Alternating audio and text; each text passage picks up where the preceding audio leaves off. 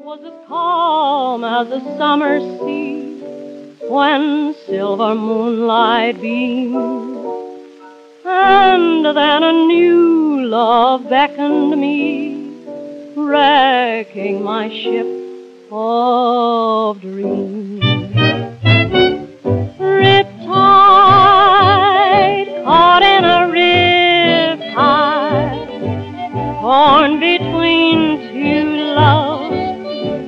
The old and the new. Riptide, lost in a riptide, where will it take me?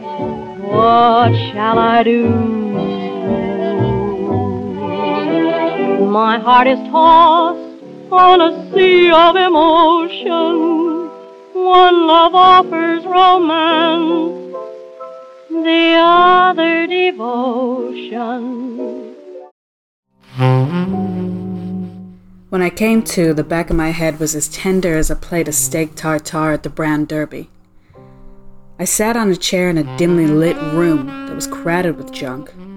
My hands were tied behind my back, my ankles were bound together. What was that noise? It sounded like a rustling. Or was it scratching? Then I heard squeaking. Three in the corner. They swiveled their heads in my direction. One stood up on its hind legs. The thing about rats is they don't scurry like mice. Mice move from one spot to another as fast as they can. Rats move on tiptoe like an elderly aunt who makes a midnight raid on the icebox. They're sneaky, but they're not afraid. Three huge rats came toward me. At a reflex, I picked my feet up off the floor, and then I looked down. That's when I saw a couple of links of liverwurst tied to the rope around my ankles. I had a little deli smorgasbord resting on my feet, and three hungry rats coming for a feast. I rocked back and forth on the chair trying to loosen the ropes. I leaned forward and slammed the chair down hard. I hoped the noise would scare them off. It didn't. One of the rats jumped on my foot. I kicked my leg and flung it across the room. He ran right back to me. Three rats were on me now. Their little hands gripped my ankles and feet. The teeth tore into the meat. My hands and legs shook. My temperature flared. My body felt like it was as hot as a wall of Klieg lights. I screamed through the handkerchief wrapped around my mouth. I rocked back and forth violently, slamming the chair legs down hard, and suddenly the chair snapped apart and collapsed like a house of cards. I wiggled enough slack in the rope to get my hands free. Then I grabbed one of the chair legs and bludgeoned the rats. I pounded two of them flat, and the third one slunk away into the corner. I threw the liverwurst across the room and untied my ankles. I was behind the wheel, roaring out of the Minerva parking lot, barreling down Fountain Avenue, when I realized I still had the gag in my mouth. I parked a block over and walked back to Kenmore Avenue in case anyone was on the lookout for my car. Maybe it wasn't the smartest move to go back to my bungalow, but I needed a shower before I could do anything else. I didn't want to wake my brothers up in the middle of the night either. I scrubbed myself under the scalding water until my skin looked like a boiled lobster. After I tiled off, I rubbed some iodine on the scratches and bite marks around my shins and ankles. I dressed quickly. I slipped on a bra and a pair of step-ins. I took a brown and yellow dress out of the closet and put on a fresh pair of red espadrilles. I stuffed everything I had been wearing into a sack and dumped it in the bin at the back. Mentally, I was doing the same with the memories from the night before of being tangled up with Winston and his suite on the Yale. I thought of him naked, kneeling in front of me. I pushed the image down in the dark and put a lid on it.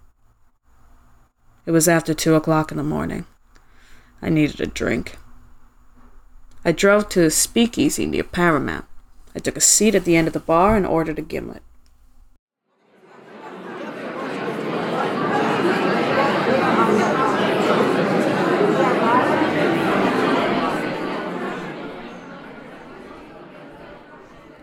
Gina was sitting next to Reggie Fitz inside a booth. Maybe I was catching a break. Hey, you Lou. How are you getting on? What are you having? Thanks, Reggie. I just ordered at the bar. You having a good night, you two? We needed a bracer after what happened. Come again? Didn't you hear? I was tied up earlier. What did I miss? Poppy's in the hospital. Somebody bounced her off the furniture in her dressing room. And Larry Evans is dead. That makes three men in one week who joined the church triumphant. The boss, cameraman, and a set designer. The star takes a ride in a meat wagon. Your language is so raw. It's perfect, my sweet. Why sugarcoat it? Who beat up Poppy? Any guesses, Lou? The husband. It's it's always the husband. Hey, how did Larry snuff it? They said it was an accident. He lost his balance on a ladder in the studio, fell and broke his neck. Same night Poppy got bashed up? Sounds fishy. As a Lenten Friday. Who would want to kill Larry? Might have something to do with what happened on the night boat. I tried to ask you about it before, Reggie, you remember? Only, when we met on Friday, I would have asked the wrong questions. Hard to tell who knows what out here sometimes, or why they want to know. What are you two talking about? I don't follow. You heard about Madeline? Just heard the story tonight. What happened to Madeline? Some of the fellas broke into her cabin on board the Yale, night of the wrap party. Winston, Carl, and Larry. Seems like the picture business has become hazardous for dames.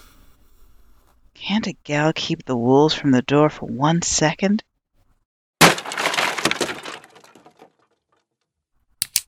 This is a stick up.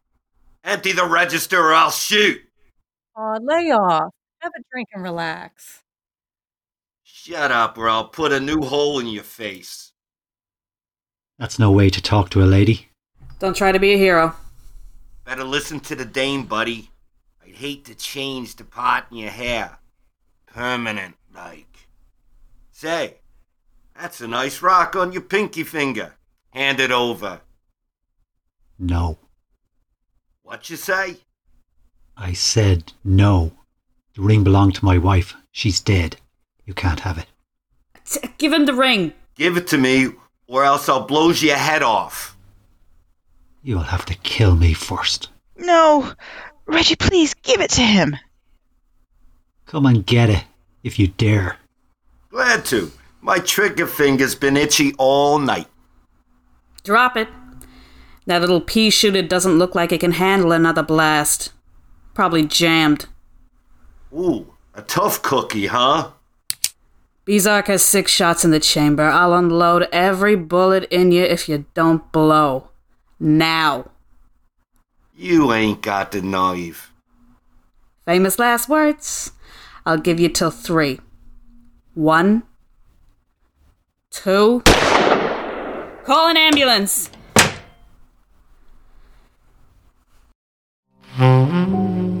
Reggie kept his wife's ring, but he traded it for a bullet in the stomach. Gina rode with him in the ambulance. She was shaken up, her eye makeup ran down her cheeks. She wasn't acting. I followed them to the hospital in my car. Once Reggie was admitted, I left Gina with the nurses and went to find Poppy's room. Presbyterian Hospital was jumping with customers. I found a room on the third floor and paused at the door. I looked through the little glass window. Poppy was out cold. She wasn't alone. Irene Breyer stood next to the bed. She smoothed Poppy's hair back, leaned over, and whispered in her ear. Irene held Poppy's hand. Now I knew why Irene hired me. She had something to hide. She was afraid of those letters her father received before he died. She was worried the letters told Breyer about her affair with Poppy. That would make a juicy scandal in the papers.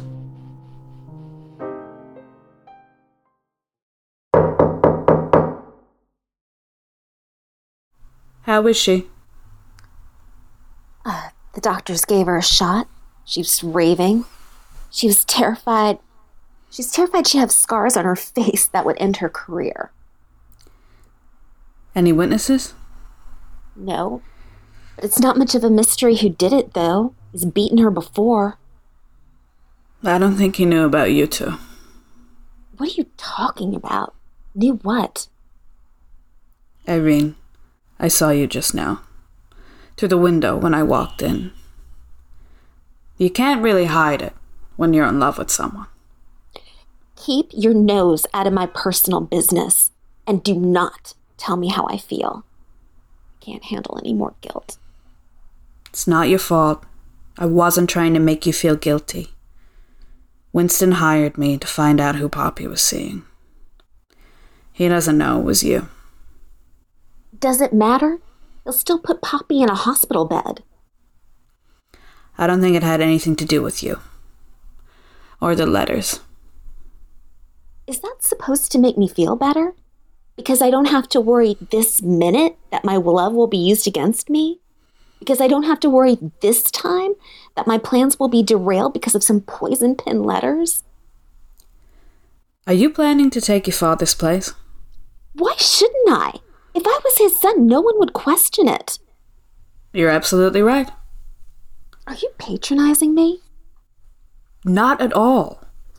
I'm seeing things in a whole new light, frankly. I thought you were just another spoiled brat, I'll be honest. I didn't know you were serious about running the studio. I'm sorry, Irene. It's been a long weekend. My repartee is dragging. I meant to say that Winston probably attacked Poppy because of what she told me about what happened on the night boat. On the night boat? What, what happened? I'll explain later. I'm still putting things together. Will you be here if I need to reach you? I'm not going anywhere.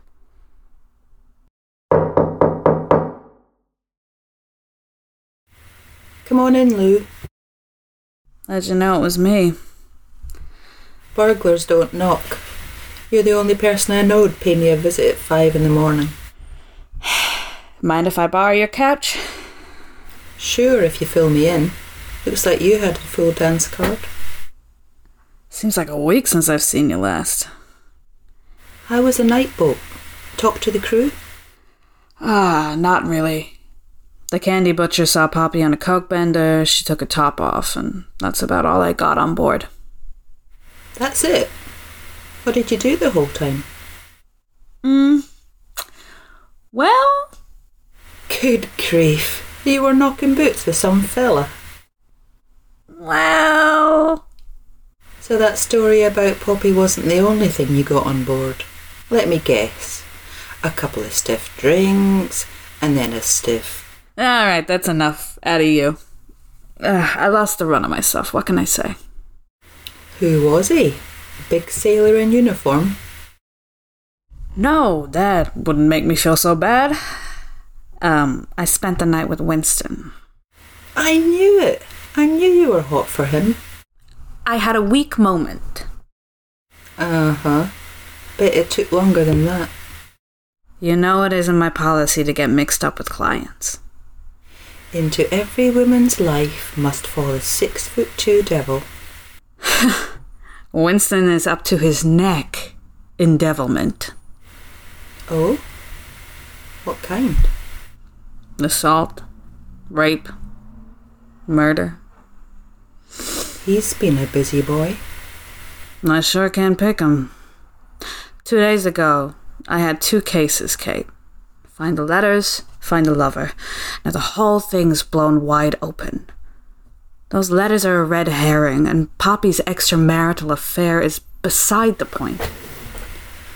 What are you going to do? Cherche la femme? I'm gonna look for the woman. What woman? The one who was raped on the boat last month. Get some shut eye first. You'll figure it out just like you always do. Night, Lou. I couldn't put off ringing Winston forever, but it had to wait. I wasn't ready to deal with him yet. I tried to get a handle on things, I called Smitty and asked for a meeting outside the studio. We met in a coffee shop near my office on Highland. Let's skip the lecture portion of the meeting, shall we? If you have no interest in what I have to say, why'd you ask to see me? Why did we have to meet here instead of the studio? Poppy wasn't the only one attacked last night. Poor Larry. Another stiff on my hands. Think he was attacked? Yeah. I'll bet the same person who beat up Poppy staged Larry's death to look like an accident. And another thing. Last night I was jumped in the studio. Oh my god, what happened? On my way out, someone clobbered me. I woke up tied to a chair, three big rats in the room, and dinner strapped to my ankles. Where were you tied up? A few doors from the entrance. On the left, boxes of junk and furniture in the room. Hmm, sounds like you were in a prop closet. You kept a cool head. I broke the chair and got loose. Then I went home and showered and shoved everything I wore into the garbage can. Bet it was a prop chair. That's how come you could break it so easily. Remind me to raise a toast to the gag man. You said you threw everything out. Don't tell me you bought a second pair of those dopey shoes. My shoes are cute. What's next? Where can I find Madeline Stone? Why are you looking for Madeline? Why aren't you? Because I know where she is. She's in the Hopewell Clinic. Since when? Last month. Did you take her there? No. She sent a telegram.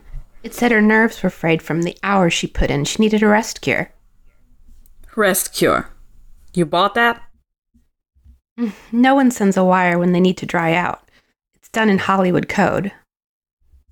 Madeline didn't go up there to sober up. No?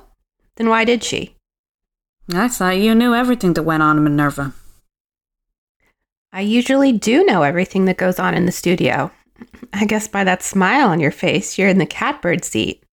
You know something I don't. I got a list. Madeline was attacked on the night boat when she sailed on the Yale for the Backstage Babes wrap party by three men, and two of them were on Minerva's payroll. Those are the same two men who have recently followed your boss to the morgue Carl Piedmont and Larry Evans. That's probably why she needs a quiet room. Who's the third mug? Winston Montgomery. He sailed with the wrap party, although clearly didn't spend the night with his wife. Winston's behind this? If he styles himself as the next William Randolph Hearst, he wouldn't want something like this to get around. Winston might be willing to kill to cover up what he did on the night boat. He told me. And he beat his wife after, she told me. Then for kicks, he put a scare into me. Why didn't you tell me sooner? Well, at first, I wasn't sure if I could trust you. I thought you were on the Yale that night. I heard a well dressed dame passed out $5 bills the next day to hush up a story about Poppy. Seems the studio's biggest star was busy sniffing powder and taking her top off. I thought you might have also hushed up what happened to Madeline. But then I realized it wasn't you on the boat. It was Irene Breyer. She was the one who covered for Poppy. Irene and Poppy are sharing a bed, in case you didn't know. Hmm, I, I didn't know about Madeline or Poppy and Irene. Listen, I sweep a lot of dirt under the carpet for the studio, but nothing like what happened to Madeline. You've turned into a fine detective. I'm impressed. Yeah, I appreciate that, Smitty. If it makes you feel any better, I acted like a fool on the Yale. Cupid shot an arrow through your heart? Eh, let's say he aimed a little lower. Mm, We've all given some random fella a tumble. Don't beat yourself up about it. I spent the night with Winston. Then you are a sap of the highest order. My God, Lou. I know it. Don't tell me crooked men start your engine. In fairness, I didn't know he was a criminal until afterwards. Looks like we've both had weak moments. I'm not going to read you the riot act. Remind me to tell you about the time I was in New York and spent the weekend with Bugsy Siegel. Now I'm impressed. Smitty on a spree with the biggest gangster in Manhattan? I didn't know you had it in you. Mm, finish your coffee. Let's go. Hopewell? We need Madeline to give a statement to the police. Then we can get Winston locked up. The nurse at the front desk gave us the runaround. Little Miss Whitecap denied that Madeline had ever been a patient, but Smitty wasn't having it. Smitty adjusted the ermine scarf around her neck before she told Whitecap to ring the person in charge immediately, or else she would make sure all the studios put a boycott on the clinic. It dawned on me that with a whole studio behind you, a woman could quickly get results. Whitecap got on the horn. Smitty took a seat and crossed her legs, and I paced the waiting room. There were three floral arrangements that powdered the room with a heavy scent gladiolus and hyacinths. A low coffee table was decorated with ashtrays and Vanity Fair magazine. Framed press clippings about Hopewell's amenities hung on the walls. The clinic in Bel Air could have passed for a talent agency's waiting room, except no one really wanted to get further inside. I leaned closer to look at a photo on the wall. It was captioned, Banquet for the Board of Directors, 1932. Seated at a long table were mostly Pasadena dowagers with lorgnettes and pearls around their necks. Mixed in with the Pasadena crowd were a few baldies in tuxedos. Smack in the middle of the charity set was the man I recently shared a pillow with Winston Montgomery. Hey, get a load of this. Our man is vice president of this joint. Huh. Must be convenient to have a legitimate dumping ground. Makes all your troubles fade. A dame looks at him crossways and bingo. She's crazy. Just like that. I'd have to admire his racket if it didn't turn my stomach. I've heard what happens in these places shock treatments brain surgery. Poor souls are guinea pigs. Our conversation about what went on behind closed doors in Hopewell was interrupted by a doctor who was summoned to answer our questions. He admitted that Madeline had been a patient in the clinic. He said she checked herself out before Christmas. Madeline told the doctor she would be staying with her sisters in Santa Barbara. He found an address.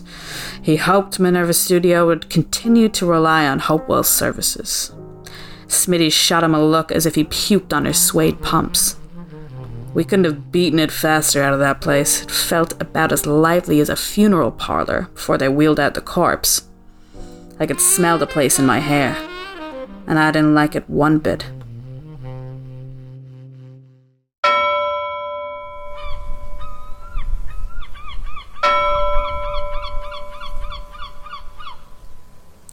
A trip out to Santa Barbara was a bust. The sisters had a ramshackle cottage by the sea. Torn lace curtains hung in the window, and birds nested in the mailbox. The grass had grown knee high, Either the doc gave us the wrong address or they moved. On the way back, I asked Smitty about Madeline. It seemed as good a topic as any to pass the time. The more she told me about Madeline, the more I wanted to know. Turns out we were the same age, but Madeline had a head start on me career wise. Everybody in the studio has a file. Each file has run of the mill biographical details where they're from, family tree stuff, a list of their stage and screen credits, you know, all that. But some files have racier notes. Let's say if they had a secret marriage, hidden love child, if they ever made a stag reel, hit and runs, if they like the sauce too much, you get the drift. Madeline's file is quite the story. Better than some newspaper man from New York who keeps a flat bottle in his coat pocket, which is the usual screenwriter's profile. Now, most writers never shut up given the chance. And the way they boast if some fella added one line to a script and it's a hit, he preens around the studio like his name is carved on an Oscar. Well, Madeline's not like that. She doesn't say much. Maybe she's too busy taking mental notes about what people say or the way they go on about their business. You would never hear her brag that she started writing scenarios when she was just 16, and for Metro nonetheless. They didn't know she was a kid, or a girl. She sent scenarios signed M. Stone. Naturally, Mayer and Thalberg assumed she was a man. and they paid her a hundred bucks for her first story she ever sent. That was a lot of dough for a teenager in 1925. Didn't take long before the head of the studio and the head of production found out that she was a girl, but they hired her anyway for 500 bucks a week. Soon she was making a thousand bucks a week, then 2,000. Madeline's stories were continental, sophisticated. She wrote women's pictures, and her stories proved to be very popular at the box office. But in 1926, there was a rift between the two men at MGM. They had both fallen in love with Madeline. Then came the blows. The file says there was even talk of a duel between Mayer and Thalberg. Supposedly, it would have been first blood, not to the death. They came to their senses and eventually called it off.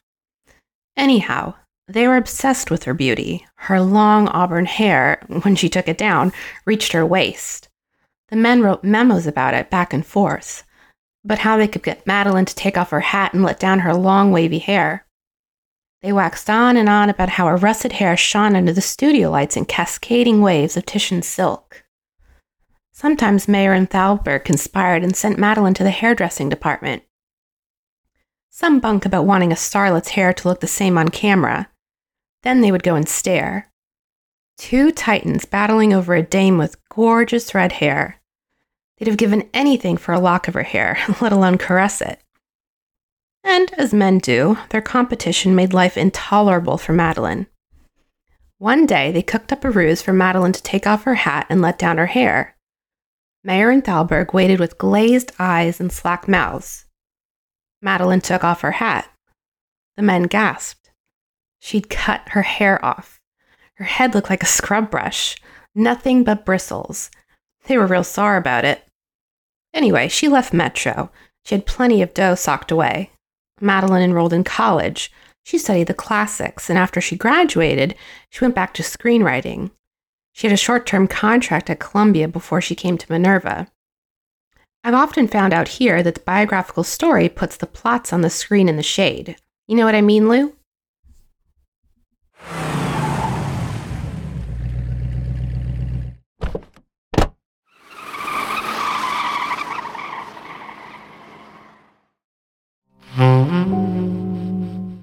Smitty had to get back to the studio.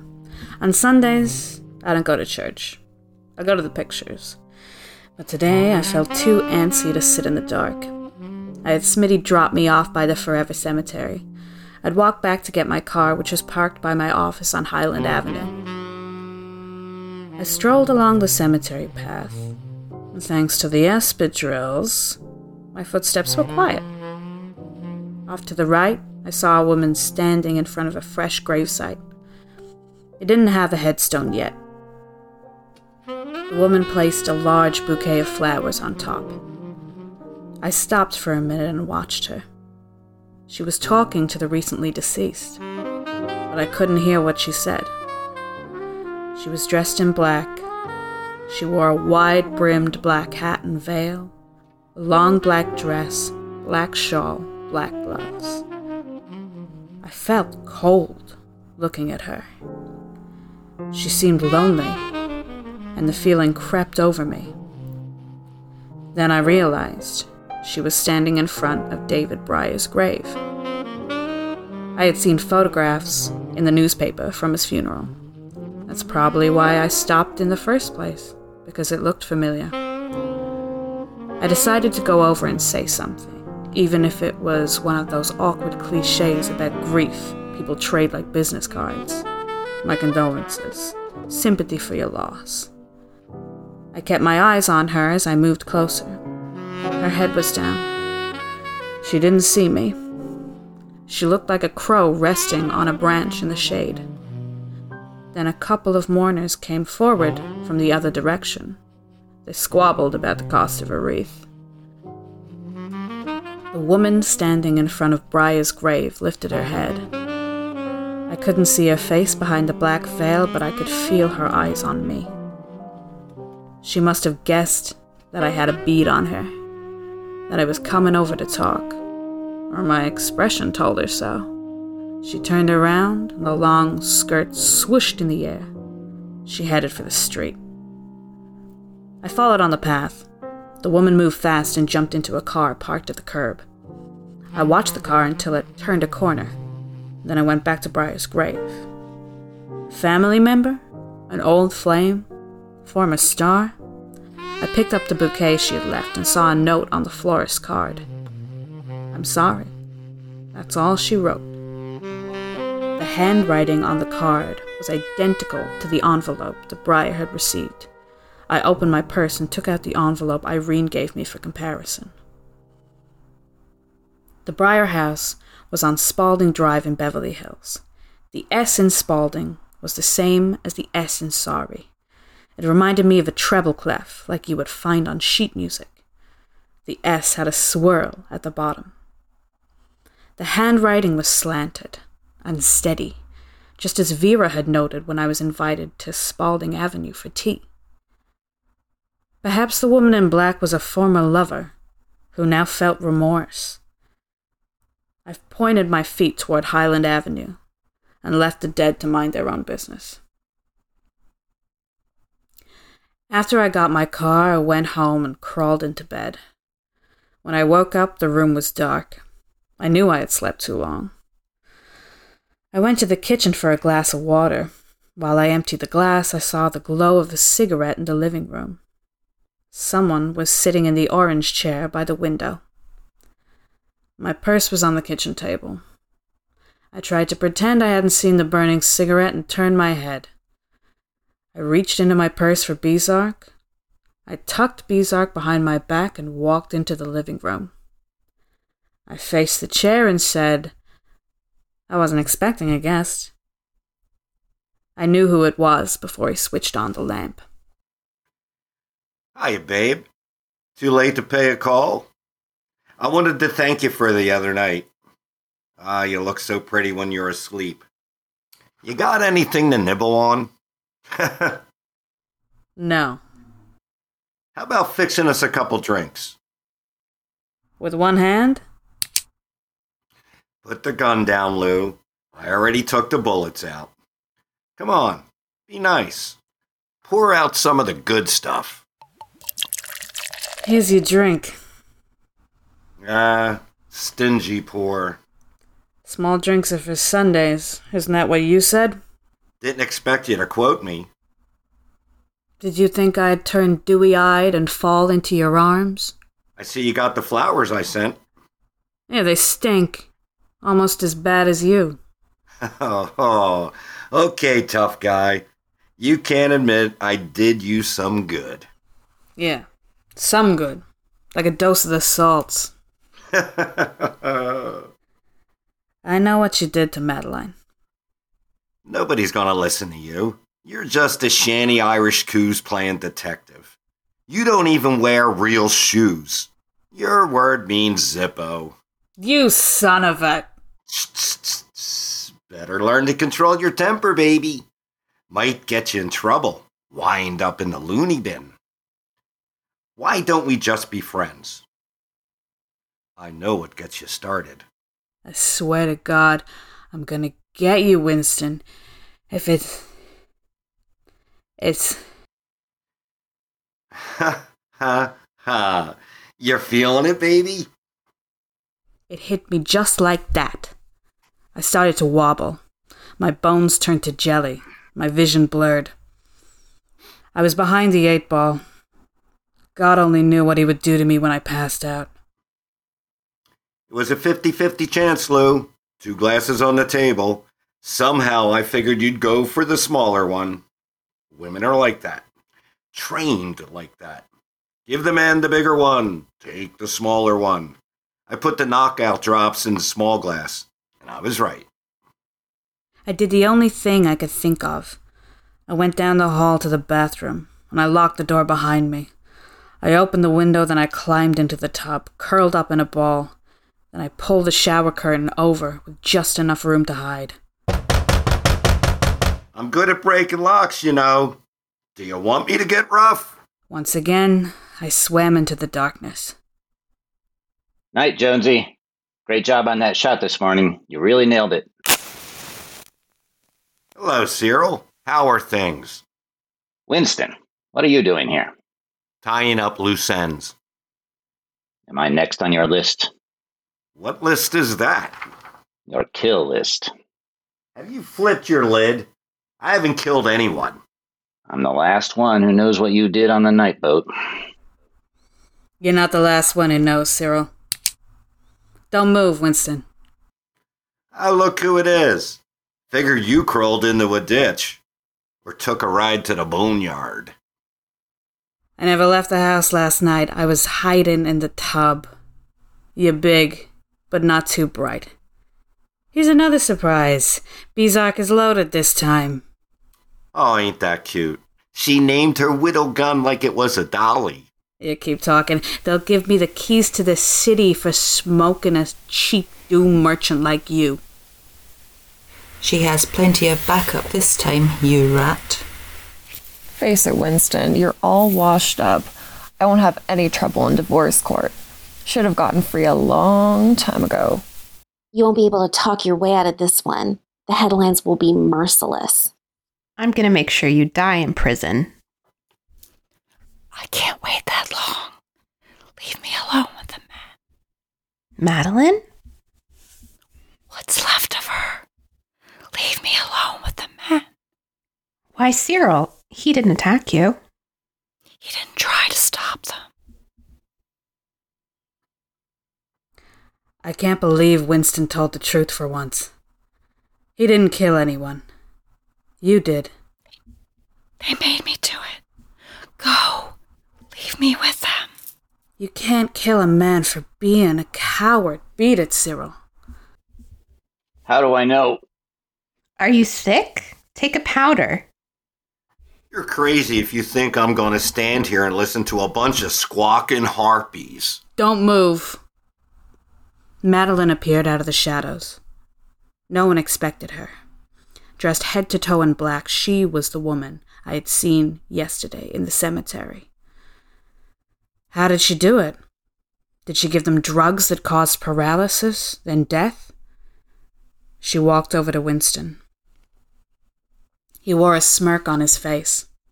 It wouldn't protect him. Madeline took off her black hat and veil. She unbuttoned the black dress and let it fall to the floor. She stood there, naked, in front of him, and stared him in the eye.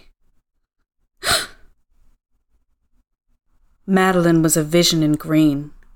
Her skin was dried in scales, the color of malachite, agate, emerald. Her eyes were burnished chalcedony. Madeline's green hair pulsed. It bounced even when she was still. Long coils of hair sprung from her head and collided with a thud that sounded like prize fighters pounding muscle. She dared her quarry to look. Madeline's vulcanized gaze pinned him down on the floor of the soundstage. Winston's face crumpled in horror. What did he see? If I had to guess, I'd say he went beyond Madeline's verdant glare. He saw the true monster. Himself. No, no, no. I, I, I'll give you anything you want. I got a million bucks socked away. T- take it all. Yes, I will take it all. Your life. no. Mm. He did this to me. First, he took my body. Then he put me in that clinic. And they turned me into this. Who would listen to anything I say? Madeline collapsed on the floor. We circled around her. We looked at her and wept. Irene and Smitty reached down and took Madeline's arms. Poppy and Gina took her by the legs. Kate took her by the middle on one side, and I took the other. We carried Madeline to the nurse's station.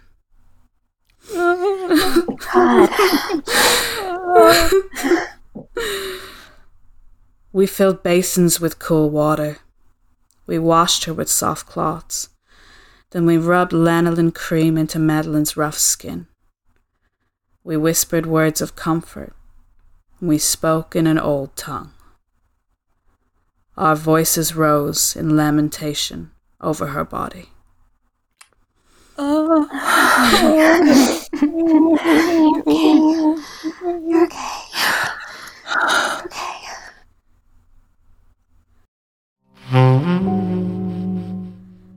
Madeline had sent the letters to Spalding Drive. She wrote to tell Breyer about what happened on the night boat. She asked her boss for help, and when she hadn't heard from him, she waited for him outside his office. She didn't know the sight of her would prove fatal. Madeline was sorry that Breyer was dead. But then she figured she would try it on the men who raped her and then locked her away in the clinic. After she finished with the men in Minerva, she planned to visit the doctors in Hopewell. Quacks disfigured her with Paris green, a powerful arsenic. They added acids and chemicals to keep her quiet. Winston was just one more case of a high powered Hollywood man who keeled over from working too hard. Nobody was broken up about it. Irene took Madeline home to Beverly Hills. She called in top specialists. Most likely, though, they wouldn't be able to cure the poison. Madeline was dying. Irene had been on the level about taking over and changing things. She had big plans for Minerva Studio. Chief among them, she sat in the big desk in the front office, and she promoted Smitty to head of production. And I was hired to replace Smitty. I changed my tune about working alone. I realized that a Hollywood studio gave a woman backup. Where else could a dame use her noodle and make a lot of dough? On the level. Irene and Smitty are here to see you. Thanks, Kate. Send them in. Hey, Lou, how you settling in? Everything's swell. What can I do for you? Uh, we came to do for you a little welcome pl- present. I scheduled a manicure for you after lunch. Rosie from Makeup will do your nails here. It's just one of the perks we have here at Minerva. You can get them done in that cantaloupe polish. I know you're crazy for it. How'd you know? I got eyes. We have something else for you, Lou. Here, open it. Say, red suede pumps. Oh, am I fancy now or what? Hey, welcome to the club. Let's get to work.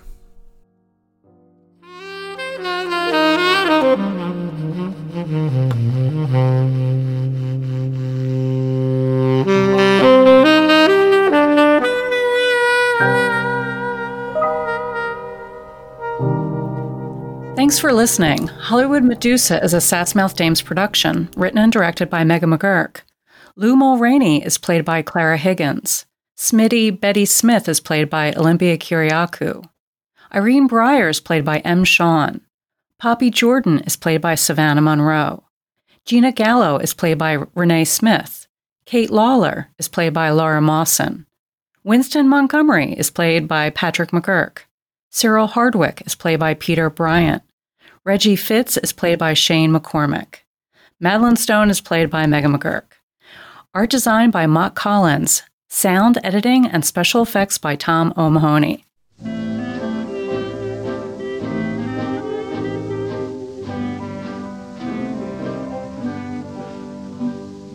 Down in the pool room, some of the gang were talking of gals they knew. Women are all the same, said Joe. One dizzy bird said, Pal, ain't you heard the story of True Blue Lou? Listen and get an earful, Bo. Say she was a dame in love with a guy. She stuck to him, but didn't know why. Everyone blamed her, still they all named her True Blue Lou.